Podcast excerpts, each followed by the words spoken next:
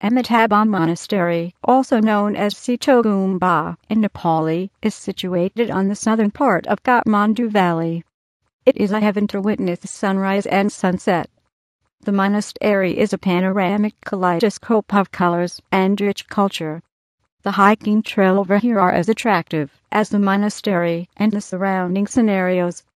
The Gumba is a bliss of astounding natural rejuvenation that searches excitement as well as calmness. One who gets here is abide by the smell, sounds, and prayer flags that spread around the message of peace and patience.